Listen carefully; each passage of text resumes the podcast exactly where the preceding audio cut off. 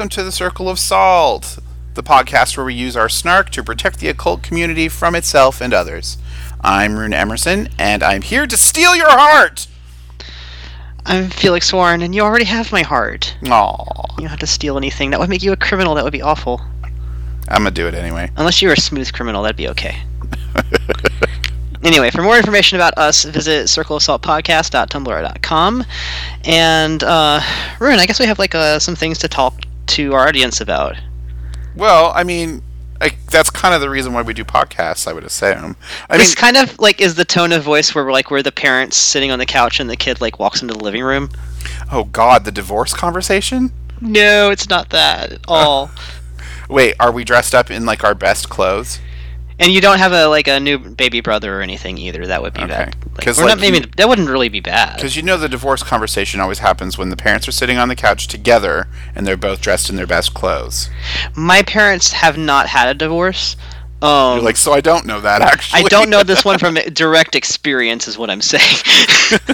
and I was not a connoisseur of divorce movies. yeah, so like that's not how my parents got divorced. That is how my mom introduced me to her new husband, though. So there you are. That's kind of funny. That's Um, kind of like a reverse. Yeah, so there you are.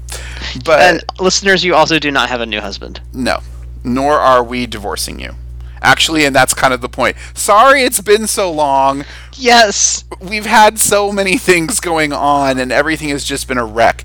We I are got sick. Yeah, it was really bad. We are finally cleaning up our lives and putting things back together and putting the Legos back into the holes in our brain so that, you know, it'll all hold back together. Yes. And literally, I mean, like sometimes like therapy involves watching the Lego movie. Um so, uh It does. Everything is awesome. where's my When you're part of a team. Oh, where's my pants? Um anyway, Honey? Um, but anyway, so we are here. I swear to God, we haven't left you. And um, our th- like it's right around Beltane right now. Like it's probably a week or so away. Yeah, Um, I will edit this pronto and then we will publish it and it'll be like cool and stuff. Yeah, so you guys will get to be a part of our holiday sit- situation and our. Our, our celebration. I can't believe I just said holiday instead of holiday. That should tell everybody I've watched. That t- should tell everybody that I watched Ready Player One twice and read the book. I have not watched it yet. You need to. You would love it. It's also gotten to. It's the biggest reason why I started playing Second Life again. I'm playing Second Life again. I, I don't expect someone. It makes sense that you're playing Second Life again after like watching Ready Player One. Yeah. Like for some reason, I had it in my head that like you were gonna say you're playing Galaga again, but I think that's like the the video game in my head that is the the ultimate game. I. Wow. and I I I that love formed you so that is because of Pizza Hut. I need you right now to go after this is over and go watch Ready Player One because those kinds of games make an appearance. I'm not gonna go tonight, but I will do this in the future very soon. Okay, good. Yes. All right. Um, yeah. So- so um, let's go ahead and get started then. Yes, let's shake some salt out. Yes, it is time for our first installment, affectionately called Hecas Hecas Este Bullshit. Yes. Today, today's dish of salt is brought to you mostly by me, and uh, that's Rune.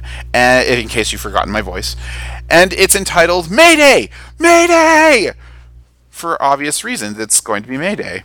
Um, all right, so it's Beltane in like a week or so, and for a lot of Gosh, pagans, that's like fast. it's so soon. And I like seriously, we've had to change our Walpurgisnacht plans so many times. My coven doesn't celebrate Beltane. Just a little FYI, I don't know if I've ever mentioned this before. Some of the things I may be saying may be repetitive. I don't know if I've ever said this on a podcast before, but it needs to be said because it is Beltane. So, um, we celebrate Walpurgisnacht because it's a more traditional witches holiday.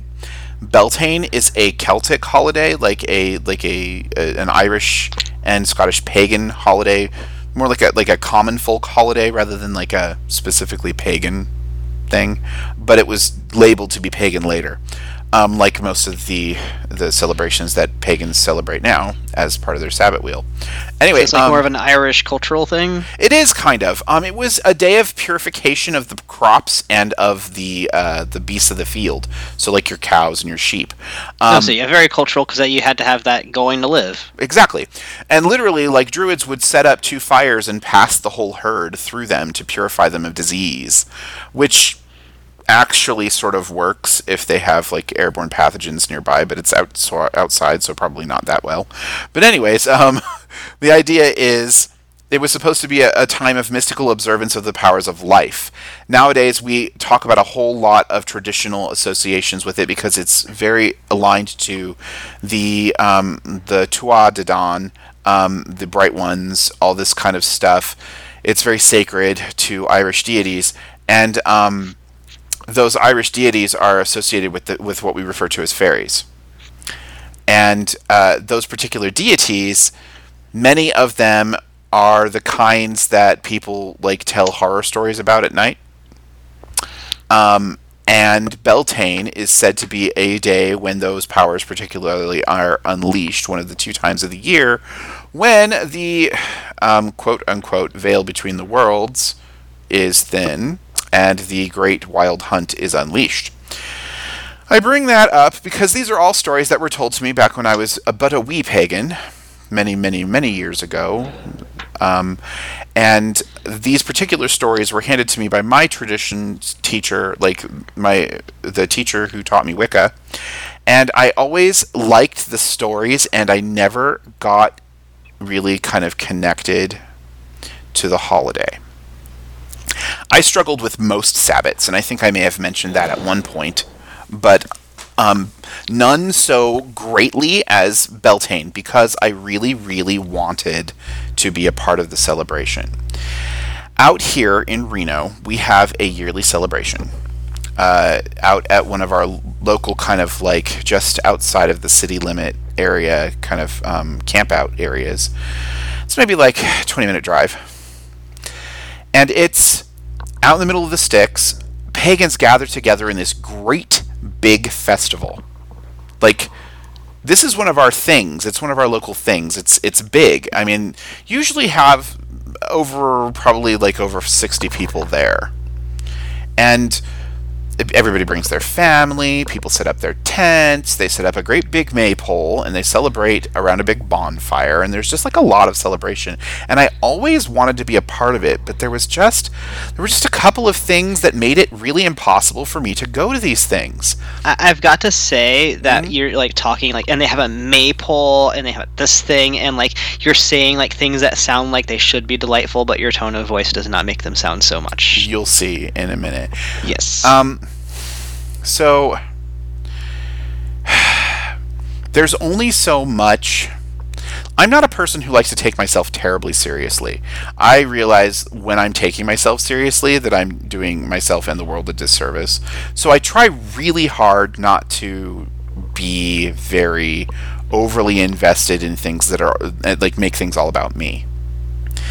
That being said, it's often very difficult to go to one of these big events where everybody is talking about how Beltane is this sacred sex and fertility festival and that people will just have these kind of wild orgies in the woods. Like all these stories are being told.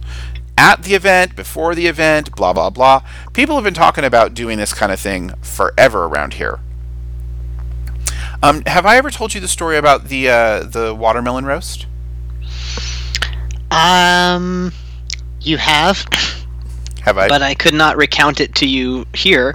okay, well, You could certainly recount it to the podcast. I was told this story by my teacher, Lady Tal.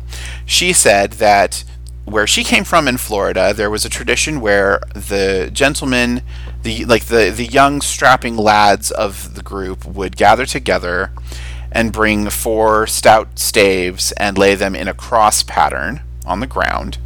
And a watermelon would be placed in the crux between them, and those four stout lads would pick up those four stout staves and precariously balance the watermelon and carry it together over a great bonfire Whereupon each of them would take a step backwards and the watermelon would fall into the bonfire. And of course, you know, watermelons and fire, they explode. So it would explode and everybody would run out into the woods to get a piece. Badump. Uh, literally, I'm over here going, I don't get it, because everybody else in the group is laughing, like kind of snickering into their beards. Uh, and I'm over here going, what did I miss? Uh, this young, rural Nevada boy. I only Just- got it as fast as I did because you've told me this story before. Yeah, they go out into the woods to get a piece. Beltane is about sex. You're getting a piece. And the first me- time I was just like, but how would the pieces even get that far? This sounds like something somebody made up. And that was the whole point. It was a completely made up story intended to be kind of tongue in cheek, which is the whole aura around Beltane. And I am a very sex positive person, and I will tell you, I have a ridiculous libido and a strong desire to be loved. And, and it was way worse when I was a kid. So, this sounded like the perfect holiday for me to go and find love. Find love or something like it. Like, how old were you at this time? Oh, like 16, 17, 18. Okay. Yeah, I was a kid. So I I would go to these events and I like when I was 18 I was finally able to go to the campouts and I hate camping to begin with. My idea of roughing it is a hotel that does not have a pool or room service. Ugh. Yeah, I know. So, I'm not a camper. I go out to this place. My family is we're campers in my family, but I don't like it. Like I've learned how to do it. I know how to do it. I don't enjoy it that much. So we go out to do this thing, and I am sleeping in a tent, a huge tent, mind you, because the tent that I had was enormous. Because I come from a camping family. Huge tent, all by myself, while everyone in my coven has set up their tents around me, and all of them are getting it on they're all having sex with each other, people that they were already with, or randos that they've encountered at this circle, because it's socially acceptable for straight people to be having sex. But I am literally the only gay guy at this event. And the one year there was another gay person there, I was 20 years old, and he was 15. Ugh. And I shit you not, four different people tried to hook us up. Straight people don't do this. Seriously, You're not just- helping. You're not helping. Don't ever help this happen.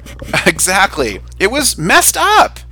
And the and the Beltane uh, maypole, they always had the young people come and do the maypole. It was always the young people. So of course I was young, so I was asked to be a part of the maypole. Now, every year they kind of would every they would start assigning colors, and it was like white for the boys and red for the girls because when you come of age as a body, your body's either going to start dripping out red or dripping out white at a particular age. So And the, the red white symbolism does really go back very, very far in the esoteric world. it does, and it's a very common like traditional association. So you just you find it in a lot of places. It's very awkward when you- when you run into it. so white for the boys, red for the girls, and then there's me. Yes. I walk up there. Now I've never been. I've I have always been gender fluid. I've always been gender fluid. I was gender fluid before I even knew there was a word for it. Of course, I you know you and I are both kids from the 80s and 90s, so they didn't have the term gender fluid yet.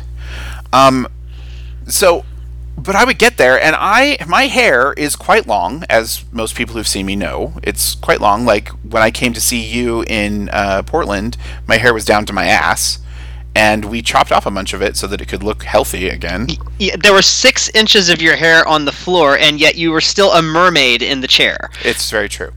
Um, so I have really long hair, and um, I used to be very willowy and kind of you know swishy and and graceful and stuff, and so people got a very androgynous kind of feel from me. They weren't really sure where to place me on the gender spectrum, and I was just like wherever I want to be, thank you. And um, that left the very kind people who were in charge of the uh, the ritual, the elders of the community. Um, it left them at a loss. So many of you may not know this, but Wicca, traditional Wicca, which is what most of our pagan community out here in Reno, it was based on when like it really like congealed and solidified. Um, was and still is often very heteronormative. This may be a shock to some of you who practice it. This may be a shock to some of you who have been practicing it for a long time because there was a very large feminist movement that broke down a lot of those barriers because um, gay women were not going to be putting up with that shit. It's kind of nice that people can be shocked at this like now. I know it's lovely. It makes me very happy. But when I was growing up, it was very common for people to be um, homophobic and um, very heteronormative in their practice to the point where uh, my teacher told me that I was not capable of invoking female deities. That I that it was literally not possible because I wasn't a woman, no matter how feminine I might be. Um, but she turned around and said that the tradition always like and she quoted from the from I think the witch's Bible or something. She said uh, that a man cannot like draw down the moon, but a woman can strap on a sword and summon the god. So it was just like there's this been this big movement that has changed a lot of the um, the gender norms and bigotry that people had from the 1950s when Wicca first kind of started growing.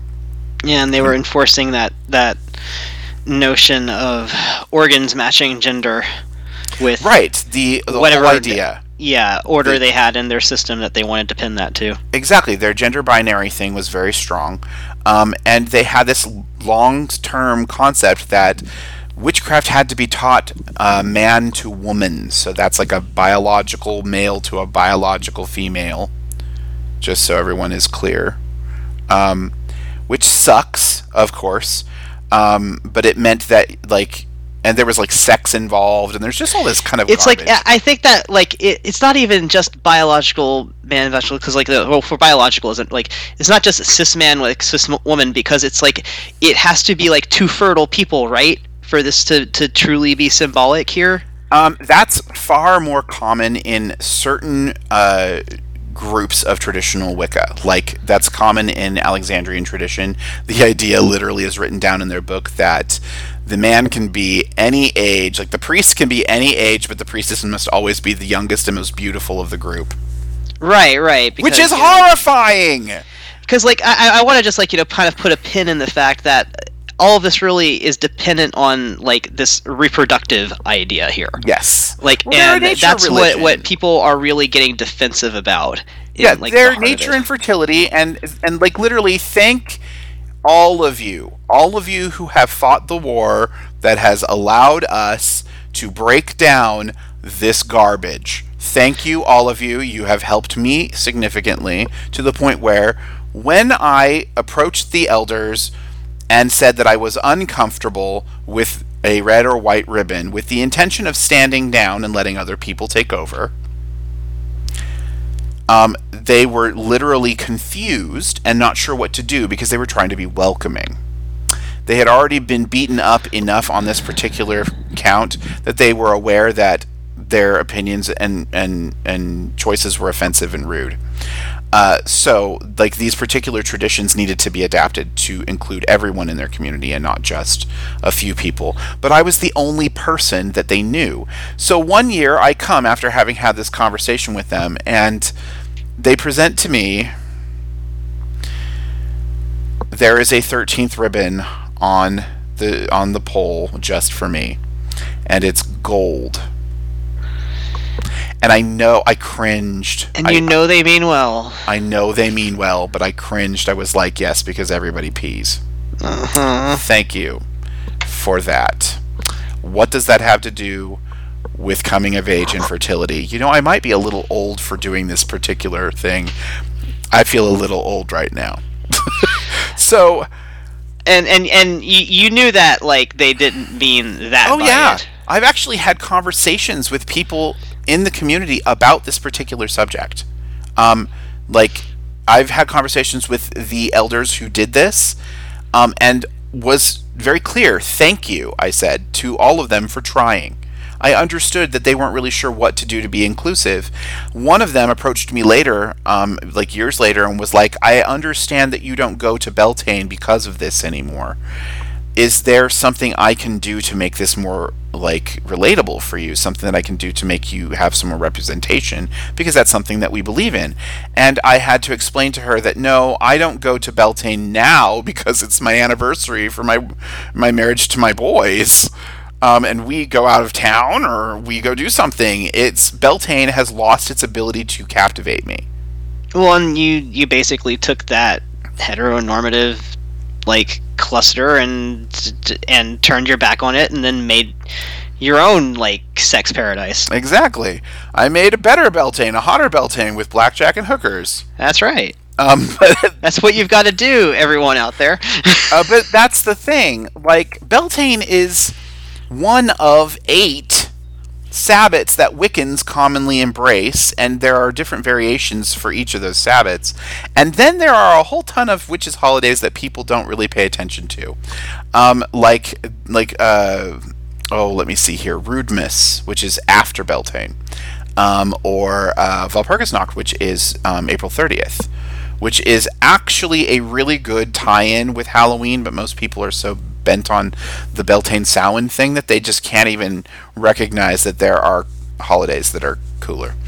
Um, anyways, so my coven celebrates Walpurgisnacht, and um, then my family goes out of town. And the point that I'm trying to bring up here will lead us into our next section. If are we done talking about this? You think? Uh, I think so. Like, like I wanted you to talk about this for this topic, even though like I, I there's like a whole shit ton of things I could say about this topic, but I well, will say them anything... sprinkled throughout conversations like that we'll have on any kind of podcast. But you had like a story. So Right. And like I really wanted to relate this to you guys because like our whole point of this episode is to teach you guys to teach you guys is to give you guys an insight on how to do a holiday, like a witch's holiday. How to do magic and not feel like you're fucking it up because I've been I I've been reading on Tumblr and on Facebook and in various different like areas that there are a lot of people out there who still feel kind of like well I don't even know what I'm supposed to do with all of this. None of this makes any sense to me or means anything to me personally. And then they feel like they're like imposters because they're not doing the thing. So let's go ahead and um, uh, we'll move into the next section, our discourse segment, aka Echo Chamber Azarak, where we talk about things that are totally true and totally interesting, and we're right and other people are wrong, which is, of course, always the case. Uh, today's discourse is the true meaning of Christmas, or some junk. And what we're going to be talking about here is some junk. Uh, it is. It's junk. Okay. Like I am a huge. Uh, uh, you guys already know. You've heard the Yule episode. I'm a huge Christmas fan. I'm a huge holiday fan. I love the holiday spirit. The thing is, there are a lot of different ways that that happens. Um, I I may have mentioned that I don't believe in Santa Claus as much as I believe in unicorns, and that's my holiday spirit for for Yule is the unicorn. Um, with Beltane, with any of these holidays, I get this a lot. I hear about this a lot, and tell me if you hear about this a lot, Felix. Mm-hmm. Um, like people write about this thing where they're like, "Oh my God, it's a full moon, and it's like the super moon or some, you know, eclipse or some right. shit," and they're like, and they're like, "Holy shit, I haven't done any preparation. I don't, I'm not even, I don't even have anything planned." And then they come across with this sort of like, "Aren't I just such a loser?" Kind of philosophy. Yeah, and it's very performative. It is. Thank you. That is a perfect word for it. It's it's hard not to do it myself sometimes, like to, to join it in solidarity, but like sometimes I cannot because I actually did do a thing, or it's because like I'm not really feeling it because like uh, if I have a legitimate reason why I'm not actually doing anything that full moon, then I just like I don't feel like I have to. Well, okay, so I have a in in my coven tradition, we don't celebrate full moons as the primary day of monthly observance. Like we meet every Thursday. Like that's a thing in my coven. Yeah. But the moon for nocturnes is the new moon. That's our thing. Everything we do is d- un- done under the cover of darkness in a place where no one will see us. You know, very secretive, very sneaky. Um, we're very involved with the concept of darkness as being a beneficent force. That all of the forces that people discuss in the practice of witchcraft are beneficent forces to witches. They are not always nice forces you don't there aren't like demons can scare people fairies can entrap people all these kinds of things but they are inherently by their nature supposed to be here and they have something good that they bring to the world so the new moon is when we get together and observe because the full moon is usually when other groups get together and observe and one of the things that nocturnes like to do is go and celebrate with other groups and advocate for them and support them and help them out in their practice. It's just one of our deals. We have a rule that we're not allowed to be the and I put I put huge quotation marks around this. The power coven of the area. We're not allowed to be the dominant force in the community. Like oh the, the, God, the please, thank group. you. Yeah, it's because exactly because there's so much nonsense that gets wrapped around the idea of I have been around that bullshit. Who is the mega coven? You know, it's who's really controlling the power in this city. Exactly, it's it's nonsense, and nocturnes are very big about the idea that we need to show solidarity to all of the other members of the community. And if we are invited to an event, we need to make an effort to send at least a couple of us to it so that we can support something that someone is doing because magic is what we're loyal to. Well, that tends to make it really easy for us because we meet every week when we want to do an event, if there's a, like a holiday or something that we're going to celebrate, then we will do that particular holiday on one of the Thursdays as close as possible. And I have had pagans tell me throughout the years, well, if you don't celebrate it on this particular moon, right after this particular transition seasonally, whatever, you're not doing it right. And the most entertaining thing to me is that the people who say all of that sort of stuff, the ones I run into, most of them cannot magic their way out of a paper bag. Literally, I'm like, oh, you're the lemon bun Wiccans. Okay. I mean, like, for me, I there's if I'm not feeling it, I just don't do it. But if I'm feeling it, I do it. And I've just noticed that like I've been feeling it lately more, and so as I like keep on doing it more often, I get into that rhythm, and then you start just doing holidays or or some kind of regular thing more often once you kind of find your rhythm and yeah. find like what you're comfortable with. Well, now, and here's a question for you: Do you have a religious like devotion to any particular um, agency or agencies? I know the answer to this question. I'm asking like rhetorically. Wait, what? Like you... agents? Agency? Yes. Do you have a religious affiliation to any particular agency or agencies? Uh, like government agencies? Really? No. like, I mean, like entities, beings, forces. Oh, entities. Sorry. Um, yeah. Invisible magnetic forces. I had not heard agencies attached to that concept for quite a while, so okay. I did have to check. um. Well, I mean, like, there's demons. There's um, demons, right? There's your court. Yes, there's the court. Okay, you're loyal to the court because the court is loyal to you back. Right? That's correct. Okay, that's a pretty common way for witches to develop their spiritual practice. Yes, and that, that loyalty, like, you know, when you start developing a, a, a, rhythm with something that is developing a rapport, and that is a good way to build loyalty. Exactly, because it doesn't just show up. And there is this attitude in modern practice of, of witchcraft, like all over the place, whether you're pagan or not whether you're secular, whether you're Christian, whether you're you know some sort of pantheist gathering or whatever.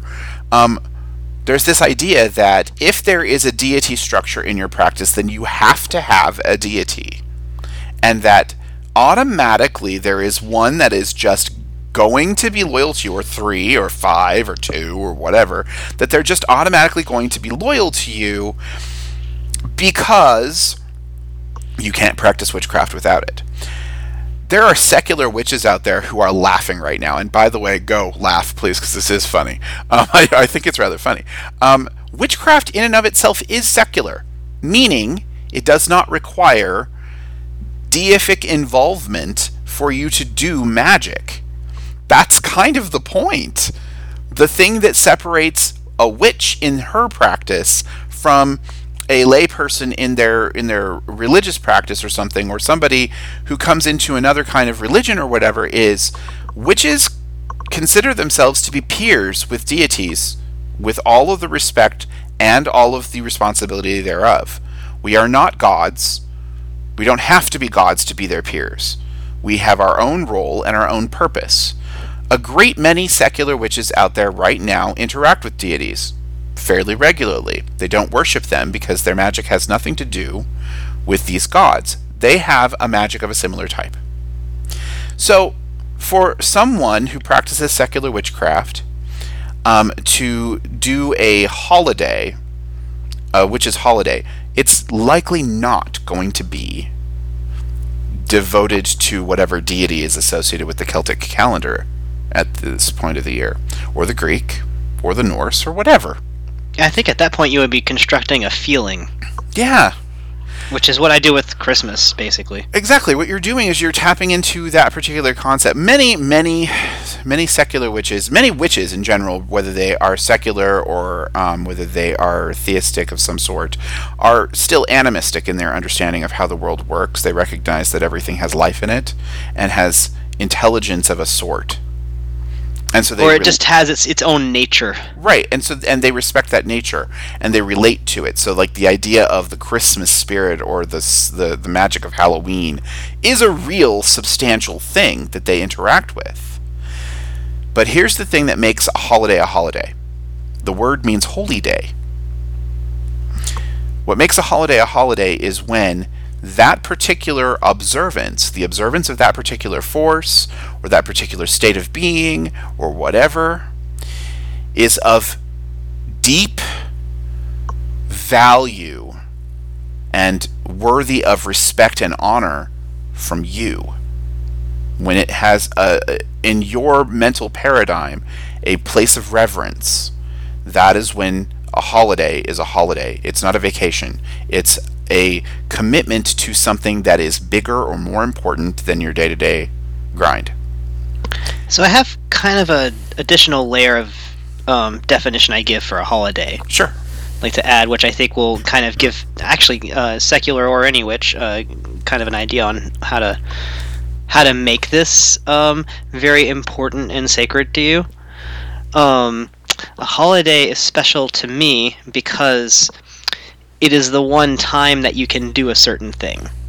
Um, like it's that one time a year for you know insert you know, Christmas spirit here Mm-hmm. um like while you know like a lot of people will say on christmas like the point is to, to act like it's christmas like every day of the year day.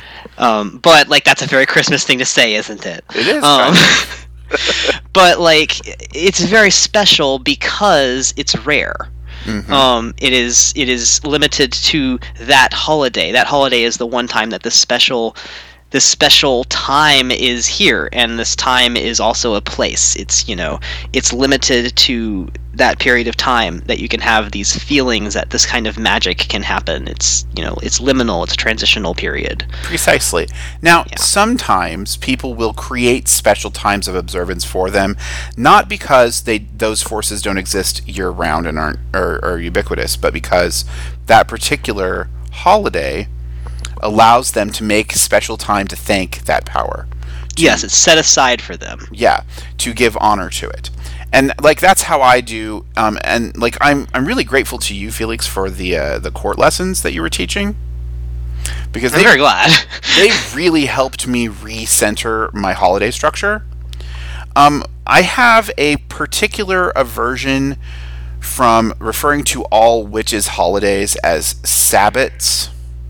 Ah, yes, and um, I wanted you to talk about this because you you you said a, a thing about sabbats that I only kind of like one fourth knew. Okay, so here's the thing the term Sabbat is an appropriated term from a pejorative that was used to explain witches' evil holidays that was originally meant to, to conflate witches and Jewish women.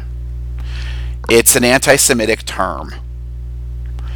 I know that there are a lot of people out there who are like, what? Not yet another thing. But no, This that is- is a thing. It is a so it is a warping of, of Shabbat, right? It is absolutely. It's a warping of Shabbat and of the various medieval terms that were used to explain the idea that Jewish people had special times of observance. That yes, and, and the Jewish apart. people observed Sabbath on a different day. Like, that was like the kind of literally the only difference in some ways. Um, Well, actually, and you I had mean, different holidays too. But It's like, a, well, it's like a weekend thing. Like it's like a fr- on Friday night all the way through. yeah, and, Sunday. and the and your holiday starts on the on the evening before. But like right, their holidays like always start in the evening. Exactly. I would in literature just find references to someone disparagingly saying how like the the Jewish people like celebrate like their Sabbath not on Sunday, and I'm like, oh, Exactly. So it's it's literally like it's a, a an a offensive term. It's it's a an insulting term that people used to um to insult cultures xenophobically, which then got conflated into the witchcraft persecutions. And the interesting thing is now one of the things that I love the most about witches is that we take these terms that have been thrown at us and used to insult us throughout the centuries and we reclaim them and transform them into something positive. I love that. The fact that we can call ourselves witches in the first place is because we reclaimed a term that was an insult. It was never a nice word. We reclaimed a word and made it our own. And so now we use that for ourselves.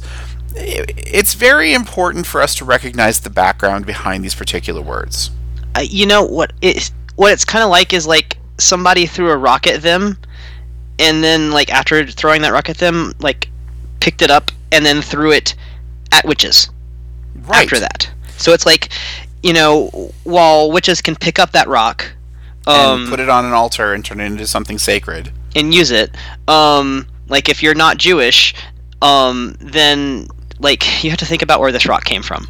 Right, and that's the thing. Be respectful is basically the way I I tend to approach. I always tell people if you are a pagan and you've been raised in a tradition from however for however however long, whatever brought you into the craft, to refer to the holidays, the holy days of witchcraft as Sabbats, and you have a tradition centered around the concept of the witch's Sabbath, which I do. Um, you have an extra responsibility to be extra respectful to Jewish people and their culture. And to learn about it. Yes, to learn where it came from, to be respectful, and to when you approach Jewish people, when the subject comes up, because obviously these are people and they have lives to live. Um, not only are you to be respectful, but you should also maybe address some of the, the, the points of this and be like, so my tradition refers to these holidays as Sabbats, and that was originally a medieval insult that was used like to persecute witches as if they were the same thing as Jewish women. So, anyways, this is the thing. Um, I bring that, I bring this up because I don't like to use the term Sabbat to just uniformly label all witches' holidays, and I'm like waving my hands in the air to like gesticulate how large this particular generalization would be. Um, because there are a lot of witches in the world, many of whom have different cultures and different practices and different faiths and different ideas and philosophies and uh, tradition structures. So they all have their own holy days if they have holy days, and calling them all Sabbats is painfully culturally ignorant. So don't do that. Yeah, using the word to label what everyone universally does is bigger than the job that you have. Exactly. Um, don't do that. So, when you do a holy day, though, it might help you to understand where that came from. The concept of a Sabbath, the idea that witches revered different powers than Christians did. And that their rituals were very strange, creepy affairs that were dangerous. Yes, and secretive, and very Hard to get to. Yes, and very wholeheartedly devoted to. Like people who went and celebrated these Sabbats, they gave themselves wholeheartedly to the ecstasy of their celebration. Very bacchanal. Yeah, quite fun actually. Um, a witch's holiday should be a complete uh, surrender to the experience and a uh, an acceptance of the wisdom and uh, and potency and virtue that is often ignored. There is an element of of um, underworld or like counterculture to everything that a witch does. Always remember that our holidays are our holidays. Our sacred observances are our sacred observances, and the very nature of them being sort of outre is the point. That's the point. They are overlooked, and like people will make jokes about it and call us edge lords about it, which yes, because sometimes we are. Um, they will. They will I mean, make- when you're really in the moment, it just doesn't matter, man. Right. When you're when you're being a douche about it, okay, sure. But like when you're in the actual like holiday observance, give yourself to the holiday. I'm saying this because there are a lot of people out there who are like, I don't even know what to do. Here's an idea. Find something to do that represents the spirit of that holiday. If you are not creative enough to come up with the following kinds of ideas, then you are tr- not trying hard enough, guys. Here are a couple of ideas go out of your house and go do something special. Go see a movie, go have dinner somewhere, go walk around the park, something to that effect, with the purpose of watching your environment with the spirit of your holiday in mind. For example, if you're big on this whole idea of Beltane is about lovers and sex and fertility, go out and look at the flowers. Go outside, and maybe you're like, there aren't any flowers, they're fucking dead, Rune. I'm going to be like, good, go look for signs of life then. Look for something else. And if that is a consistent problem, because it is out here, maybe you can't work with the holiday the way that the old Celts did. Maybe you should come up with a different thought for it. Maybe you should celebrate a different kind of holiday. Or maybe you need to move so that you can be somewhere that is geographically and climate wise more associated with the thing you're looking for. Um, I know that's that sucks, but that is actually important. That is that is like being aware of of a culture's like nuances. And sometimes that feedback of getting blocked like that is a signal that you've got to change something. Right. One of the reasons why I don't celebrate any of the Wiccan Sabbats is because I'm not well, and it's it's, it's what led partially to me not being Wiccan in the first place. Like why I kind of walked away from it is because Wicca relies upon the idea of green growing things, and I live in a desert. You know, our our holidays, the like the the wheel of the year doesn't sync up to them properly, and so like the first day of spring for us is usually in April. The uh, the winter is harsh and cold and bitter, and autumn oftentimes doesn't have nearly as much of an observation here. It just goes from summer to winter. We have like a brief amount of time for autumn. So it's just not a relevant wheel for us. We have to come up with different ways to celebrate. Or, you know, you can do the witch thing where you make water run uphill and then around your neighborhood it always looks exactly like Maine. Well, like my neighborhood, you know, I'm in over in Portland, but like it's the Pac Northwest is not the uh, typical uh, cycle of seasons, especially like the, the the Portland area, like this weird, rainy, very cold, but not entirely snowy, and not with an actual definite beginning to spring.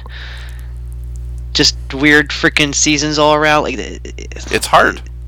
like, yeah, the entire season cycle here is witchcraft, and so it's like, Right, and now not in no way that syncs up with the wheel of the year. exactly that's kind of the way ours is. Water runs uphill generally around here. We have what they call microclimates. Yeah. So so it's possible like you if this is really important to you, then you can choose to find a way to observe it in your environment. If you're living in Phoenix, Arizona, obviously you're going to be observing Beltane and um, Samhain and Yule in a very different way than the rest of us in the world will do. Or if you're in Australia, you're going to be Everything is upside down. Like the calendar, like south is north. So literally, everything is backwards. So and and good. I mean, that's awesome. Magic is supposed to be kind of not uniform, but like I mean, it's supposed to be all present and different everywhere you go. it's very locational but what makes it very different now than it was like way back in the day is that like you can't assume that just because a person is in a location that they have a tie to that geographical location Precisely. like i'm in the pac northwest now but i'm from louisiana but my family's only really been from there for like a hundred years so you know what land do i tie to really through whatever method like i you know it's like not i don't tie to a lot of traditional stuff i have to kind of find find, own my way. own way and you know help like the holidays kind of just sort of tell me what they're about in the location that i am And that is literally the meaning of the term crooked path in trad witchcraft. It's a Gnostic term. It literally means the way back to the great force which created everything. And that force might be seen in a million different ways. But the idea is you came from somewhere, your magic is going to lead you through the underworld to weird ass shit, and each step you make, each twist and turn of your path is going to be independent, individual, and going to teach you things on its on like that are significant for you and not necessarily for everybody else's consumption.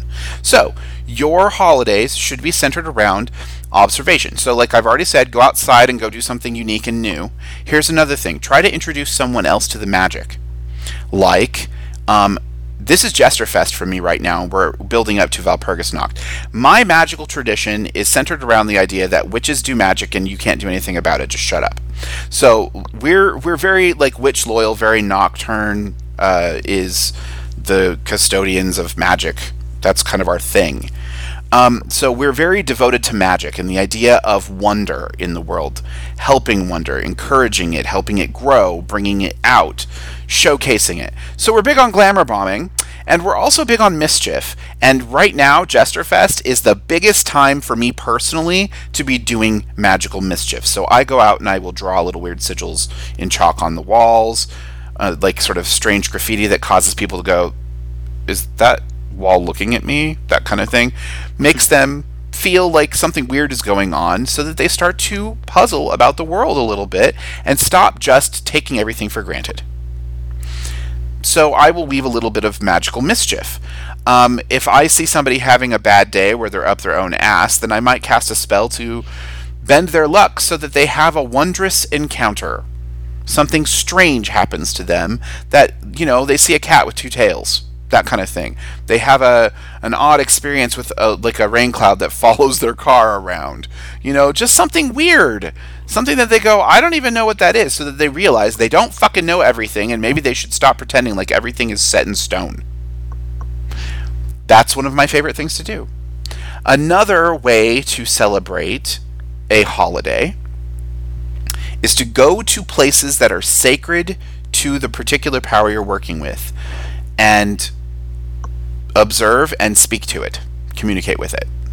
For example, right now, um, like during this period of time of Jesterfest leading up to Walpurgisnacht, what my tradition will like to do, what we like to do, is we go and we gather ingredients from various places all over town um, to create a great big spell that will affect the whole year. So we gather ingredients.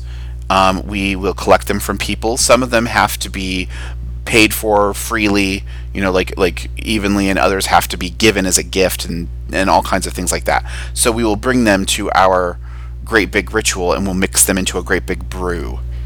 Uh, we'll make a great big tea out of them, or we'll make like uh, if they're not herbs or something, we'll like make a big fire ritual and burn them, or we'll you know if they're like one year we did uh, distilled spirits, you know like rum and things like that, and we gathered all of those things and created this fabulous elixir. It was so yummy, and we used little drops of it for power all year long. Just put a little drop of it into like into the dessert, you know that kind of thing. It was fun. But those kinds of things are ways you can celebrate your holiday. Other kinds of things that you can do, if you're not really sure what you believe in, this is actually really important. Go sit down and stop thinking of it in terms of like woo woo supernatural nonsense. Stop worrying about that. Focus on principles, philosophies, things that are very important to your core. Like, I believe in honesty. I believe in paying for what you take. Like, never take something without paying for it. Never give something without being paid for it. Whatever. Maybe you particularly believe in human rights, that the sanctity of human life is inviolable. Maybe you believe in making this world a better place, making it a place that you would rather live in than rather than how it is. Those are all things you believe in. Holidays can be shaped around those because those things are sacred to you. I can make a suggestion. Yes. So, um, if you have no idea what to do, but you live in a physical location, um, and this does require there being a, a an actual tree around, um, but I guess if you had like a really neat rock around, that could work too. You're gonna have different conversations than I had though. Um, I live near a hawthorn tree, and I, when I was starting to get into um, like herbal work and um, just like working with plants in general as a witch, um, I started to get to know the hawthorn tree that's near me because um, like that's one of the like witch associated trees, um, and like a really friendly one to start with too, um, considering it's still covered in thorns. um, but um, like there's a lot you can do with the hawthorn tree. Um, but like uh, uh, there's like a lot of witchy trees that um, like they have berries and flowers and leaves and thorns, or you know sometimes they don't have thorns. But you know any of them that have that berries or nuts or whatever, there's a kind of you're going to be interacting with this tree all year round. Because if you check in with this tree once a month and then like it does not take much to say hello to a tree and they do not demand much from you conversationally Hmm. i like have to say that trees are just so easy to talk to Well, and You I, are just- I agree. like they're just they're not demanding they're very chill even if they're not the chill kind of trees the way that they're not chill is that they just happen to draw a lot of blood um, thank you blackthorn um, i check in with blackthorn but it's mostly for my own self security. Um, but yeah checking in with hawthorn um, you know certain times of the year she's got berries and she'll tell me what the berries are for and what they mean this time of year and what i should do with them and what my ritual is for this time of year because she knows it's her berries and you know what they're for. She's tapped into all those forces and you know the invisible magnetic forces. Invisible magnetic forces. That's right. Um, and like you know, she'll she'll tell me what these things are for. Now I'm like saying, if it comes down to what to ingest or make into some sort of topical lotion, please actually look up some science. I Um, agree. Don't learn science from a tree. Like maybe learn some ideas from a tree and then go you know apply rational things. Just, Right. You know, FYI. I mean, and that's like just common sense. But all right, so like there are lots of But different. yeah, yeah, you can basically interact with the tree all year long. Um, trees change over the seasons, so that can easily help you learn the wheel of the year. And so, like, what this kind of comes down to is there are lots of different things you can do to stay in contact with the spirit of the season. There are lots of kinds of things you can do to be to feel less like an imposter when you're practicing your magic. And I understand that that's a concern, but I also want to point out a couple of things. Um, there is a tendency in the in the in the cyber world, you know, in the blogosphere or whatever, um, for people to rather than actually wanting to express what they are really thinking and feeling, they fabricate some sort of dialed up to 11 emotional ridiculousness so they can make a joke about it rather than just asking. This is not going to help you in your magical practice. Being a an extra as fuck drama queen, I can say this with a lot of like personal experience. Don't base your spiritual practice upon making a whiny, dramatic post or dramatic statement to the world and expect that the world is just going to roll over and do what you want. You're probably going to have to bully it a little bit more than that. You know, I've got to say, whenever someone kind of makes a show of being like silly or extra, it's usually because like they're not quite ready to take themselves seriously. And that's okay. You shouldn't be. You should. Well, I mean, like I, I, I mean, like you in a that yeah. you should be taking seriously. It's the practice that you should be taking seriously. And yeah, that's the thing is like you know because if you're not I going hear- to like and this is this is my objection to people and I do want everyone to be clear. This is a very firm opinion that I have that tends to make me a little nuts. Um, if you are going to practice magic take it responsibly. Doesn't mean you have to take it all super seriously but try the steps responsibly. So don't make your practice into a big joke because if you don't want it to be a big joke, then you shouldn't treat it like it is one. if you are like, well, I have bad self esteem and like I do this as a method of deflecting like uh, my anxiety or whatever, I'm like, then you are not ready to publicly talk about that particular subject because that isn't you talking about you. That's you talking about something that you consider to be more important than you, something that you consider to be more valuable and more more more like serious that's something like your personal beliefs, your ideals, your your philosophies. Those things are supposed to be bigger than you. We all have inside of us nobility that we need to let out. And witchery insists that you be honest and expressive with your emotions, committed to them.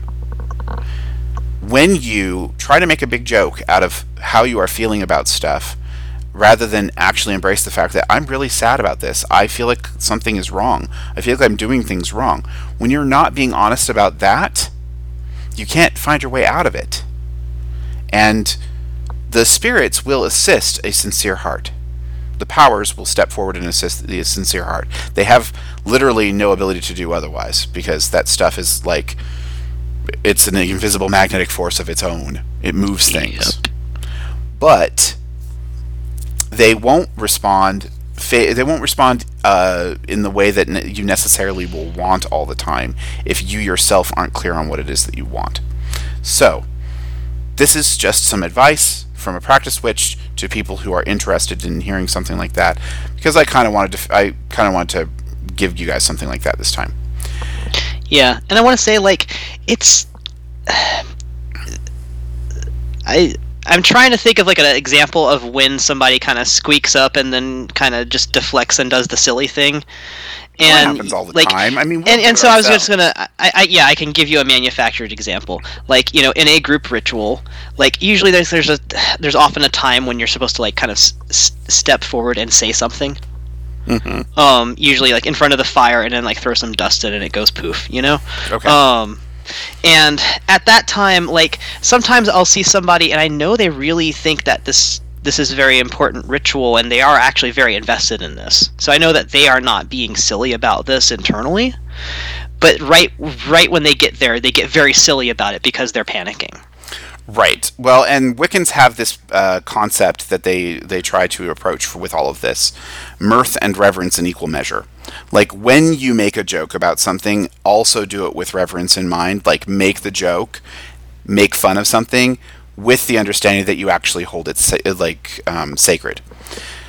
So that you're like you're doing two things at once, but you're also maintaining the proper attitude for yourself so that you don't lose the connection you need. It's all about personal stuff in that case.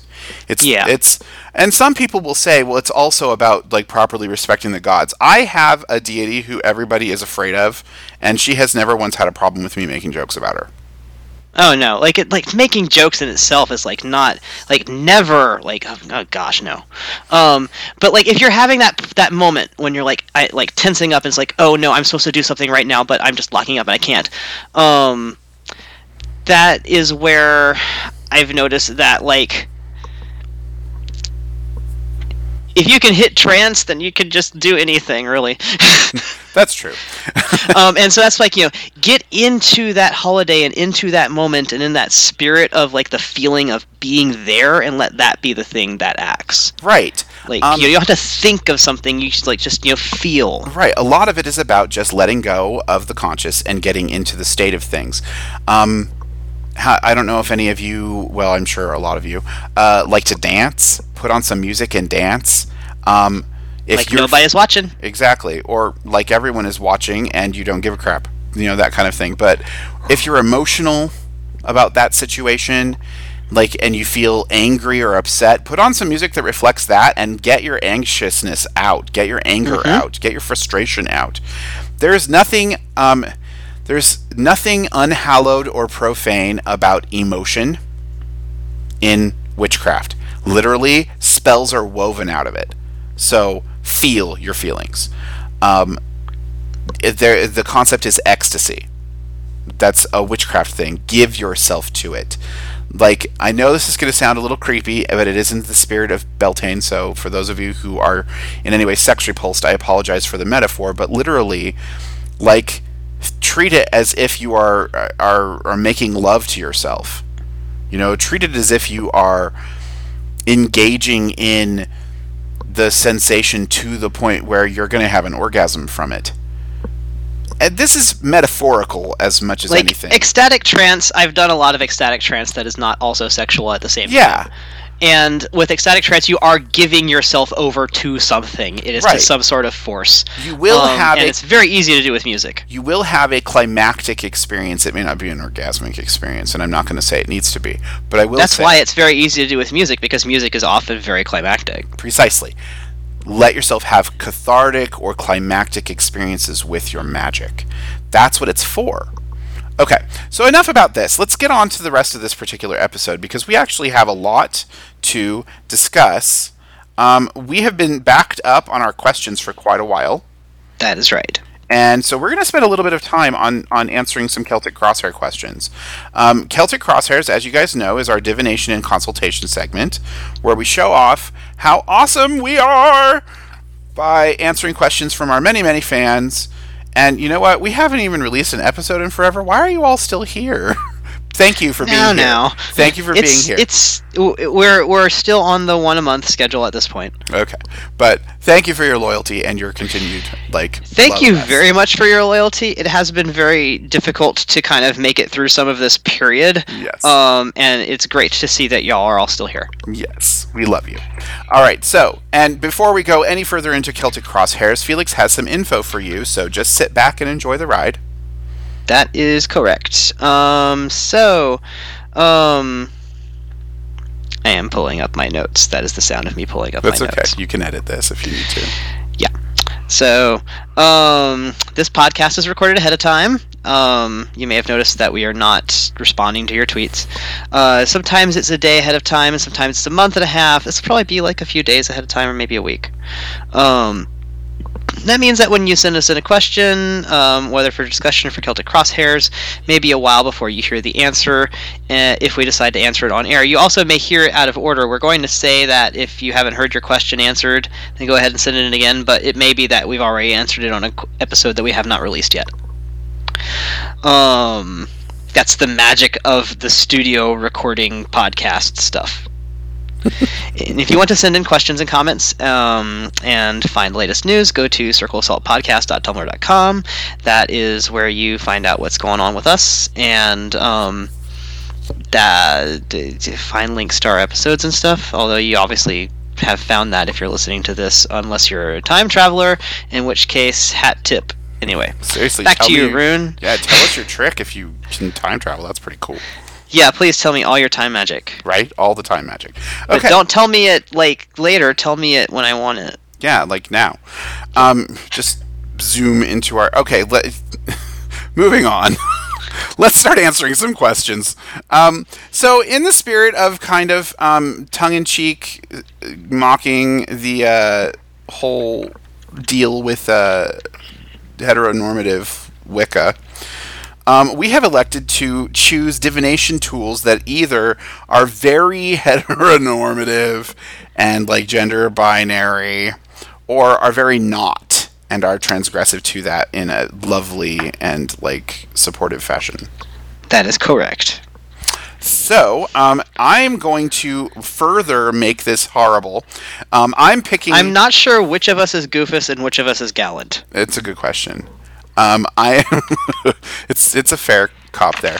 Um, I'm going to be making a very like Wicca conforming kind of uh, divination. I have chosen my Robin Wood tarot, which are from my early days, um, and I'm specifically using a spread that is designed around Charmed and the Sisters three, four, three. And this is when we all get to make fun of the fact that Felix has never watched Charmed.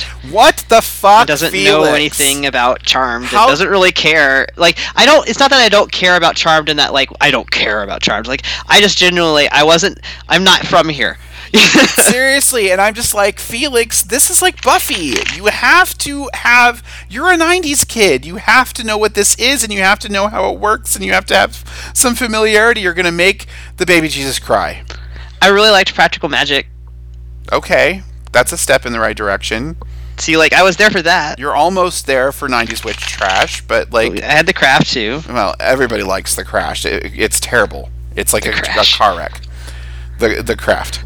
Anyway, yeah, that's like my deep dark secret. I like did not watch Charmed. I'm not, and I don't know the stuff. But you, oh my god. Y- uh, there's a new one coming out. Maybe I could watch that one and be cool again. If it comes out, if it comes out, I will watch it with you, but only if we can watch one episode of that show and then one episode of the original show.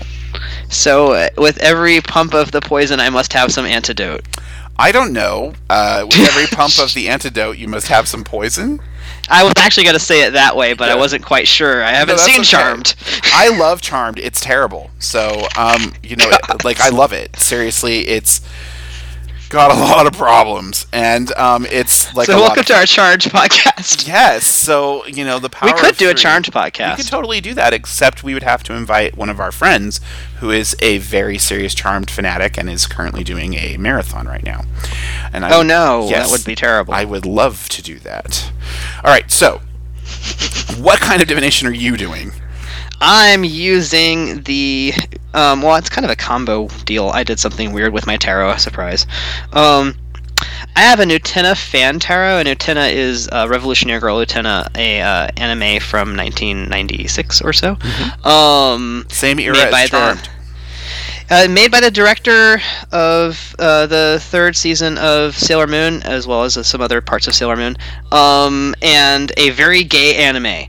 Uh, like that's all. Sometimes that's all the way that people just describe Utena. They just say lesbians and they let it be that. But actually, there's like there's more LGB in uh, Utena, um, and so it's a very transgressive anime. It um, is um, specifically it was made to really. Um, to really antagonize uh, conservative critics. Which is good. I mean, that's And so- where we are now. It's a ma- it's a major arcana fan deck that I managed to find that was actually made in like 1996 or 97, uh, and they still sell copies. It's crazy what you can get on, by like having a PayPal account now. um, and so I combined that because it happened to be the exact same size and shape as my Hermetic Tarot. So I combined it with the minors of the Hermetic Tarot, and the Hermetic Tarot also has a back that has a rose design on it, and so does the Utena Tarot. So they like they work, and there's like a lot of alchemy in uh, the Utena anime's um, songs. So like yeah. Anyway, that's just how um, heteronormative I'm being. Now, did you actually remove the other majors? Yeah, they're they're they're in they're in the box. So it's just for the, minors of the Hermetic Tarot and Yeah, I usually I, I literally use the Hermetic Tarot as filler. Okay, I would have used an RWS, but I didn't have one that was the right shape. that's so brilliant. All right, okay, so here we go. Let's take a look at our questions. So the very first question we have comes from someone named Withholding a Witch War. All right, and they say, "Hello, I adore your podcast. It's too lovely. Oh, thank you. Um, I loved your episode on Magic Kale education. I teach a Wicca 101 course at a witch shop, and your podcast inspired me to revamp the entire thing. Ooh, ooh! Wow, Please write in and tell us what kind of changes you We're- made. making changes in this world That's fantastic. I love it. that are being reached down to students. That's yeah. wow. I Okay. soaking that in. Sorry. And they say, while on hiatus, another person has been running around talking smack about my course, the shop, and some dear friends, and attendance hasn't been as great. I have a question for Celtic Crosshairs. What should I do about the shit talker? Thanks. And uh, then they also wrote in a further message to clarify they have read the situation themselves and their answers aren't terribly clear. Okay, so all right, so let's go ahead and see what they have to say. Let's see what the what the sisters have to say about your situation. So we have Prue, the eldest, then we have Piper, the middle child, and we have Phoebe. And let's see what they have to say. You can lay yours out as well if you want. I suppose. All right, so I am ready when you are. I will read whenever you're ready. You go ahead. Okay, so then for the very first card, Prue says the Five of Wands inverted. it is always in everyone's best interest to shut down the conflict as quickly as possible. Um, Piper says that you should be taking care of your territory. She got the emperor. You should take care of taking of your territory and those things those things and people who rely upon you and maybe set some order and some balance into motion. And then you have Phoebe who says the devil card and specifically what she suggests is do something that they can't resist and use it to mess with them which makes a lot of sense because in the first season you know phoebe was the troublemaker all right so that i'm going to tell you that what i would suggest is something to uh, with the five of wands inverted find out about the various conflicts that are being started and like return them to sender uh, so that they literally like my way of doing this would be animate them and make them go sit at that person's house. Then the uh, the emperor specifically says, mind your own house and make sure that your own house is clean, and uh, you know keep everything stable there. And then the devil card says, cast a spell that causes their worst nightmare to um, reveal itself, like the truth about them gets revealed that they can't resist. Okay, so that's my answer. Let us see what we have over here. So we have temperance. Um, this is different than the usual temperance. Oh. This is gonna just take what you just said and then kind of chain off of that, as opposed to restating a bunch of perfectly good advice. Okay. Um, this temperance card is um, a character who went bad for a while. Um, so she had actually practiced balance back and forth between swinging into the dark side and then swinging back out of it. Um, and she did make it back out, but there were some things that were important for her to do and say while she swung over to the dark side. Um, and so there might be a few things that you were advised to do that you m- may not have done before or have considered doing. Um, and you're going to have to be the one who decides what you're comfortable with doing. There you go. Um, and also, you're going to have to be the one who decides what. You're going to have to weigh the costs of what you decide, what you do, and, and how much is worth what you've already kind of been through. Um, and a piece of advice for kind of weighing this. Aw, it's the lovers. Um, in Utena, this is Miki and Kozue, who are actually um, twin siblings. Oh. Um, and they also like they have a non-romantic relationship. Actually, it's kind of weird because it's Utena. mm-hmm. That I had to like say that, and it was surprising. Um, but they they benefit from a relationship where they're basically each other's mirror. So they understand the outside world because they've got each other to understand it through. Um, so in this in this conflict, as you're trying to kind of balance out yourself, kind of if you've got somebody else that kind of is your balance, um, that you can talk to about stuff, um, even if they're not like a physical person and they're like a spirit or whatever, um, like that's somebody that you can talk to and like kind of weigh yourself out. Like, is this you? Mm, there you go. So rely upon the advice of others to help you kind of find your way. It's just like you know when you talk to like you know somebody who really knows you, and you're like, man, like I'm trying to like think about like I'm doing about I, I'm thinking about this, but I don't really know like whether I really want to do this. Mm-hmm. There you go. like go. you know someone who you're comfortable talking like saying that kind of stuff to like you know that's that's where you can weigh out like you know what what it is that you really feel like you can do Mhm. and what you should do Well, and I recognize here that there is a moral conflict, and you're trying to kind of take care of your own. Uh, I'm going to suggest here that you need to take some like position of personal authority over the situation because you've been elected to be the person who does that. So, I mean, that was pretty clear from the cards I picked. yeah Okay. So, whatever you choose to do, understand that you get to be the one who is responsible for your choices in the situation. You get to be the one who decides how you want to handle things. and you're going to be the one who has to pay the cost for it because these people around you are relying upon you, and so you have people to protect. You know, make your decisions that way. Okay, let's move on to the second question. Sound good? Yes, that sounds good. All right, second question. And this comes to us from Obsessive Undergrad. Let me see here. On episode 9 of the podcast now, and I want to say thank you for creating this. Aw. Yay. I listened to you on the commute up and down to college, and you guys have helped me get back into practicing as I had gotten lazy in the past three months due to exams and deadlines for my undergrad. Uh, a question for Celtic Crosshairs Will I be able to continue my education as I want to? And if not, how can I fix it? All right. Why don't Well, I you? guess that's a good two Carter. Yeah, that's. All right. So Prue, Piper, Phoebe. Hmm. It's interesting. Okay, what do you got? Huh. Um. So the first answer is the f- the fool. Um, and you know how I told you I took all the minors, like all the majors, out of the Hermetic Tarot. hmm I'm wrong. This is the f- the fool from the Hermetic Tarot. So That's- this deck actually has two fools. That's funny. This deck also has two deaths. Um, and that's the other card. Oh.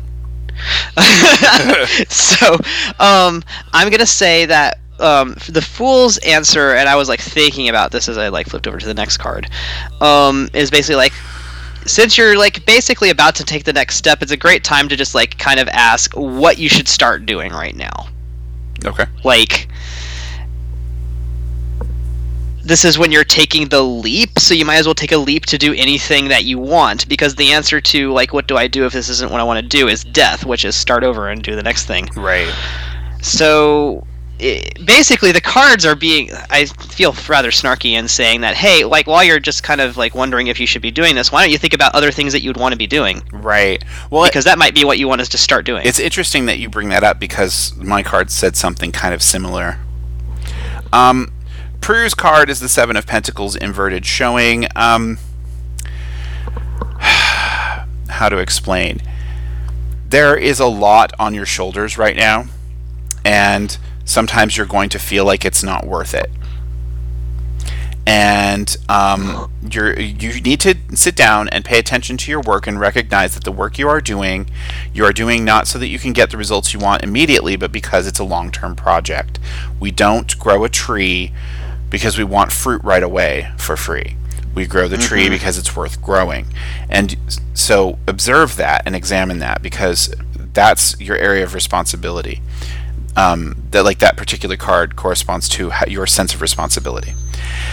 Piper has the Two of Cups showing that you have a strong desire f- to be known and accepted and loved, um, peer to peer, one to one, person to person, in a way that becomes intimate, connected. Um, that is a really important thing to pay attention to right now. If you need to take a little bit of time to tend to your emotional relationships, do that.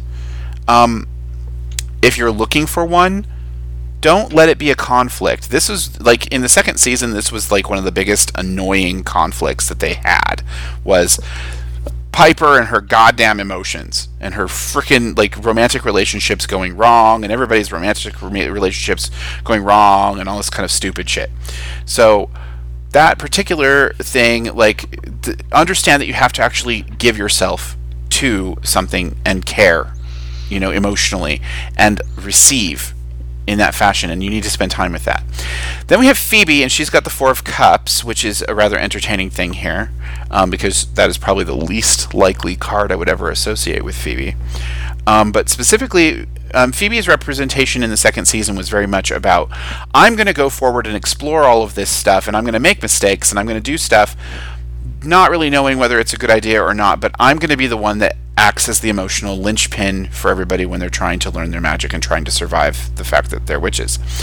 Um, and she got the Four of Cups. So, if you really want to know where to go next, sit down and contemplate for a little while in a, in a peaceful space. You're asking if you're going to be able to continue your education. The cards are saying you may have another path that you want to follow, and it, you should observe whether or not this is all worth the sacrifice. The Four of Cups suggests that a little bit of time alone might actually help you find those answers. So, those that's my answer. I want to add, by the way, I actually um, try, pursued a degree that I did not complete, um, a graduate degree that ended up just being like not the right field of study for me. And um, i actually suspected very early on that that would be the case but i did not pursue that suspicion. Um, and um, that is a couple of years that i could have been spending doing something else. Mm-hmm. So if you are not sure whether you want to do this it's a good time to ask whether you want to do this Well, and the cards are specifically indicating that that is a concern, even though the question is framed in the fashion of "Will I be able?" which almost implies "Will I have the support I need?" Which, um, there, resolve this through emotional meditation first. Would be the first answer to your question. All right, so let's move on to the next question. The next question comes from Utah Coven. And she says 18 from Utah. Hello. So, to make a long story short, my coven and I are feeling something big, bad, and scary is coming. I was wondering if you could tell me what this thing is and how we can protect ourselves. Love the show and the salt. Aw, yay. Heart emoji. Okay, so I will lay down my cards. i'm doing the harlem shuffle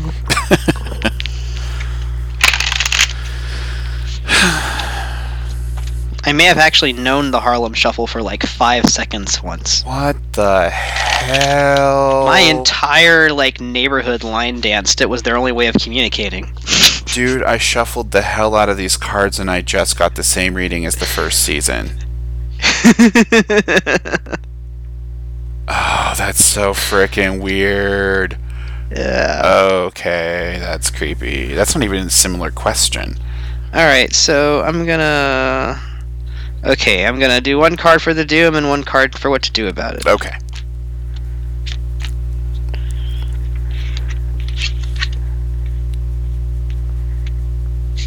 You want to go first? or Sure, I'll go I- first. Okay, go. Okay, Prue says the best defense is a good offense. Get ready to go after whatever it is. Be prepared for anything. Uh, Piper says tend to your home, tend to your environment, solidify your sovereignty so that you are prepared for what is happening because it's disorder that's coming your way. And then we have the Four of Cups for Phoebe, which is weird because that was the second season Phoebe. So, second season Phoebe makes a visit to third season Phoebe and says, specifically, she says, I cannot explain to you what it is that is coming, but what I can tell you is you will want your heart to be in the right place when the time comes. Understand how you feel about some about some things that have been already going on part of the warnings that have been coming. Understand how you really feel. Understand when you feel like someone is lying or doing things wrong. Be solid on how you feel about that. Don't leave room for wiggle don't let people bargain you down from your morals basically okay what do you got So, um, building off of yours, I feel. uh-oh So the Hermetic Tarot is very interesting. That it's it's building off of this mythology, I believe, from the OTO, um, or the Golden Dawn. Um, they have like these mythological figures that are built. Like for each tarot card, there is a different figure in their mythology. right Um, and so the Five of Pentacles in this deck is called the Lord of Material Trouble. yes Um, and it even has like a like a, d- pair of horns in the middle of the deck. Um, to emphasize like Trouble. material trouble. It's like you know, literally like that concept of the devil from people who are afraid bad things will happen to them because of the devil. They will. Um, yeah, this is that kind of bad, and so um, how it applies in your life is um, an Utena card, the tower. Um, oh, great. it- for astute watchers of the show, this is actually the dueling arena um, with a lightning bolt behind it, and um, Utena and Anthy um, sort of framed above and below it, like from the opening an- animation. Um, this is really talking about like, oh shit, lightning bolts. Um, you need to batten down your hatches because whatever it is that's around the corner, you're going to want to be as like kind of hex proof as possible. Like, uh, any kind of way that you can keep you like you know good luck stuff would be good. there you go. um, just like anything that can kind of help help protect against twists of fate that can that can anyway like bless you that just generally gives you like a, a bonus that um, sort of shores up your house. Um, just generally like you know uh, protects you and kind of keeps your security. That's what you're going to want to do if it comes to like any kind of like tangible magic. Because like you know when you're being told we don't know what kind of doom is coming but you definitely want to prepare for it. It's like what do you prepare with? You prepare with good luck. Right. yeah you know anti-hex kind of stuff like that. Exactly. Practice um, uncrossings yeah practice safe hex um yeah do like you know like get some sort of witchy tree and put its bough over your door stuff like that you know look up some charms it's fun Yep, there you go. there's a Um, whole shit ton of things you can do with pennies it's great Uh, all right, so let's go ahead and move on to Yes. the next question, which comes from Tara, the Promise Maker. So she says, I have a question for you guys if you are still recording, which we weren't at the time, sorry. Uh, well i mean we we like we were going to no, I mean, that particular question happened after we filmed the episode. Like, she showed up oh late. okay So, oh that's right right right Okay, so I remember promising something to someone, but I don't know who or what.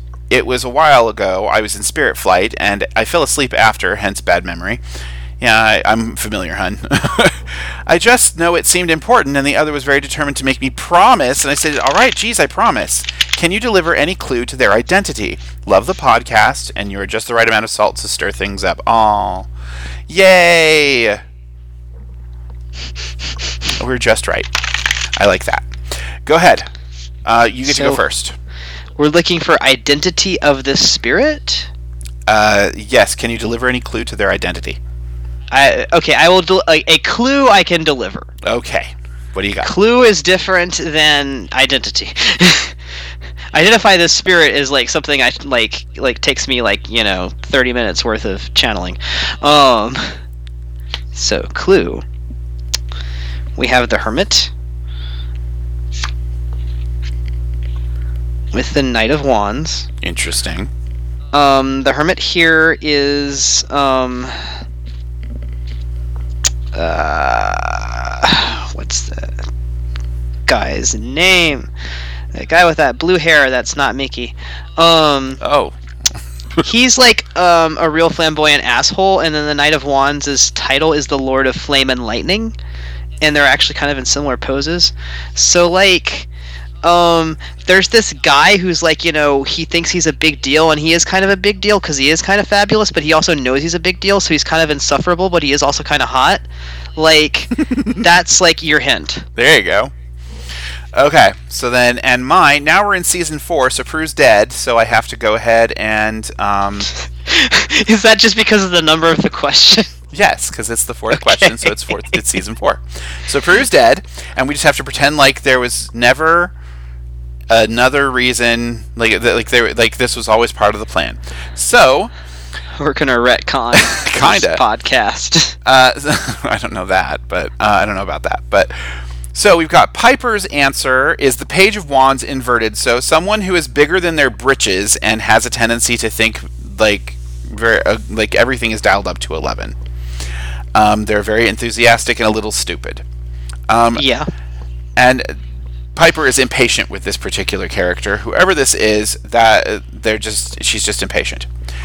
Um, then we have Phoebe in the position of judgment inverted, saying that she does not necessarily want. Um, that this being does not necessarily want to uh, hold you accountable for whatever it is, but it will become accountable at some point. It's going to be an important thing. And the promise was as much for your help and your uh, healing or something to that effect as anything else. then we have Paige who comes onto the scene, and Paige is the wild card. Paige has no experience with the Halliwell sisters and has a very kind of rebellious attitude about a lot of this stuff. And she says it's the Seven of Wands, which means she says that other people are not necessarily likely to trust that being, and you should. So, whoever that is, you should trust them. You have got some interesting stuff going on. Yeah, really weird. Okay, so the Hermit is uh, Ruka in this deck. I don't know what that is. So I know. I'm just letting anybody who watches Utena. I know there's several of you out there know that uh, I'm not just talking like about any kind of asshole. I'm specifically talking about Ruka. Okay. Um, So, all right, we'll go to the next question, and this question is coming from All I Need Now is a Wart. they say, Hi, Felix and Rune. I could listen to you read the cards all day. Oh, that's very nice of you. Um, my question The night after Halloween, I found a black kitten shivering under my porch. Perfect, right? Oh, that's really cute. oh, He has been raising hell in my house ever since, and I couldn't be happier. But I can't seem to put my finger on his name. What does this cat want to be called, and why am I having such a bitch of a time figuring it out? You know, it's interesting. I think season 5 was the time when they got to deal with the familiars. So that might actually be interestingly synced up. don't name your familiar curiosity because your familiar will die in a very bad way. Yeah, name them satisfaction so they always come back. Yes. Hold on. All right. So Prue's still dead and still not talking to anybody. So I'm drawing cards for her, but she's not turning them over. So Piper says um what? Okay, it doesn't matter what you name a cat because the cat will not answer to it anyways. So go with something that is easy for you to remember and practical. Um, that's not very romantic, dear.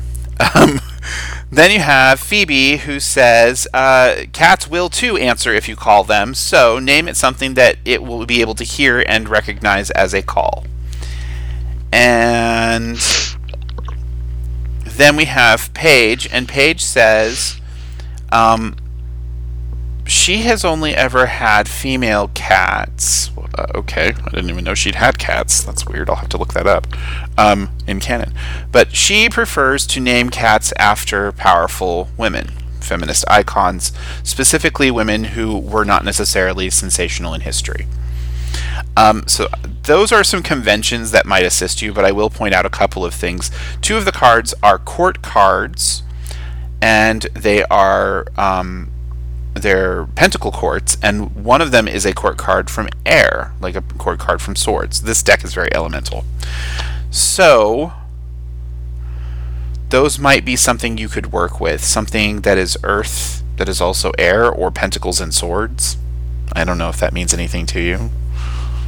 So, but definitely a court card, a knight, a page, and a queen. So something of that fashion. If it's a boy, name it King, because that's the only card that's missing. Ha! That's probably Prue's contribution. okay, your turn. I drew the Empress. Not only is that cute little punctuation on top, but this Empress is Nanami. Um, she's um, the president of the student council's little sister, and she's kind of like that popular, snotty, awful girl Oh, name her Regina. in the high school thing, except that she's in like um, junior high instead of actual high school, so she's always kind of silly. oh god. she's trying to boss everybody around because like her brother's her older brother is like the the you know president of the student council like that means he's the emperor of the Oh. yeah so anyway she's really silly and the thing is she ends up being defined more by things that happen to her that she never planned than really like what she meant to be. So your cat's going to be known for something, and it's not going to be anything that you really expect. Like th- th- this cat will define itself in some way Through and action. in no way that yeah and no one will be able to plan what happens to to to to, to have this cat name itself to you basically um we we don't really make up our own nicknames you know they kind of just happen Right. Or they're assigned to us. yeah Okay. So, and that was the fifth question. We have one more, I think. The only the only other alternative is just to do jellicle songs for jellicle cats Right, and remember that cats have three names, and one of them you don't get to know. that's right So, all right, moving on to number six. And this question comes to us from Phoenix, which is hilarious because one of my coven mates is named Phoenix, and um, literally I just talked to him the other day. So that's Pahonix. Yes, Pahonix. All right, so uh, I love the podcast. Thank you. Um, I'm autistic and sometimes combine stimming with singing as an offering to the gods. Cool.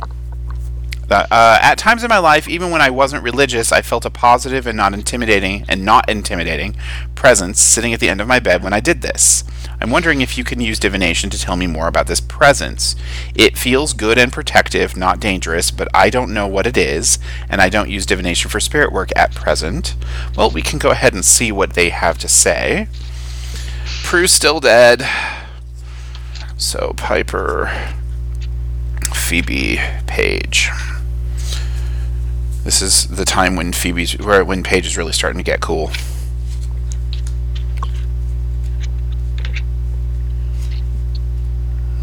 Right, it is your turn to go first.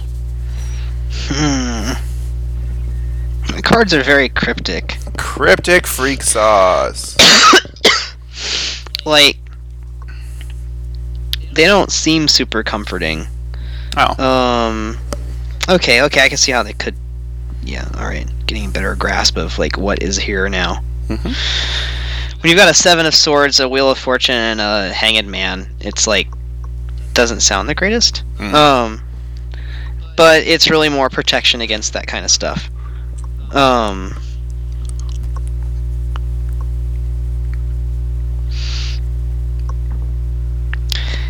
All right, there's a bunch of stuff I can't read on this spirit.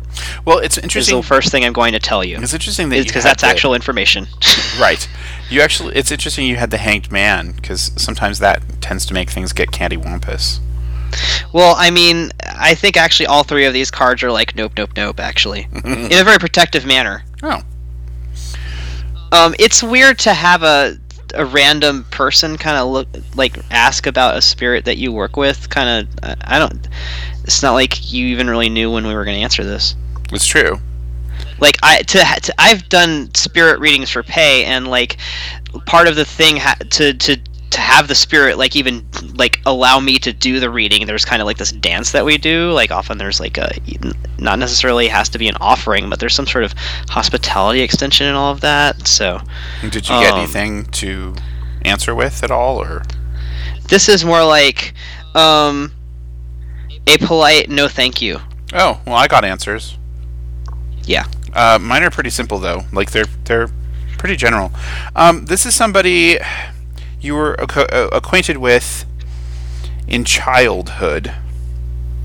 Um, I got the Six of Cups from from Phoebe, or not Phoebe, sorry, uh, Piper. From Paige, I have the Chariot, which means that this being accompanied you across various different locations and is a traveler themselves. Then I have from Paige, I have the Ace of Pentacles inverted, showing that this is actually a spirit of fortune and um, and nature. But from the under, from like the under place, the other world, sort of a deal. It is not something that is from this side of reality. So probably like a fairy or something. And there you go. So that's what I have. I also think they're not like necessarily compatible with like you know where I come from. there you uh, go.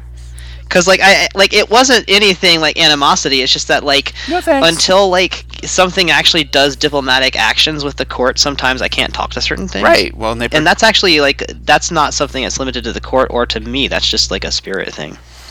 okay. Different people. Now that is all the questions we have for tonight. If you have asked a question and we have not answered it yet, please send it in again because we may have missed it or it may have dropped out and we may not just we may just not know if we've answered it or not yet. So please send it in again if it's something that you want to ask.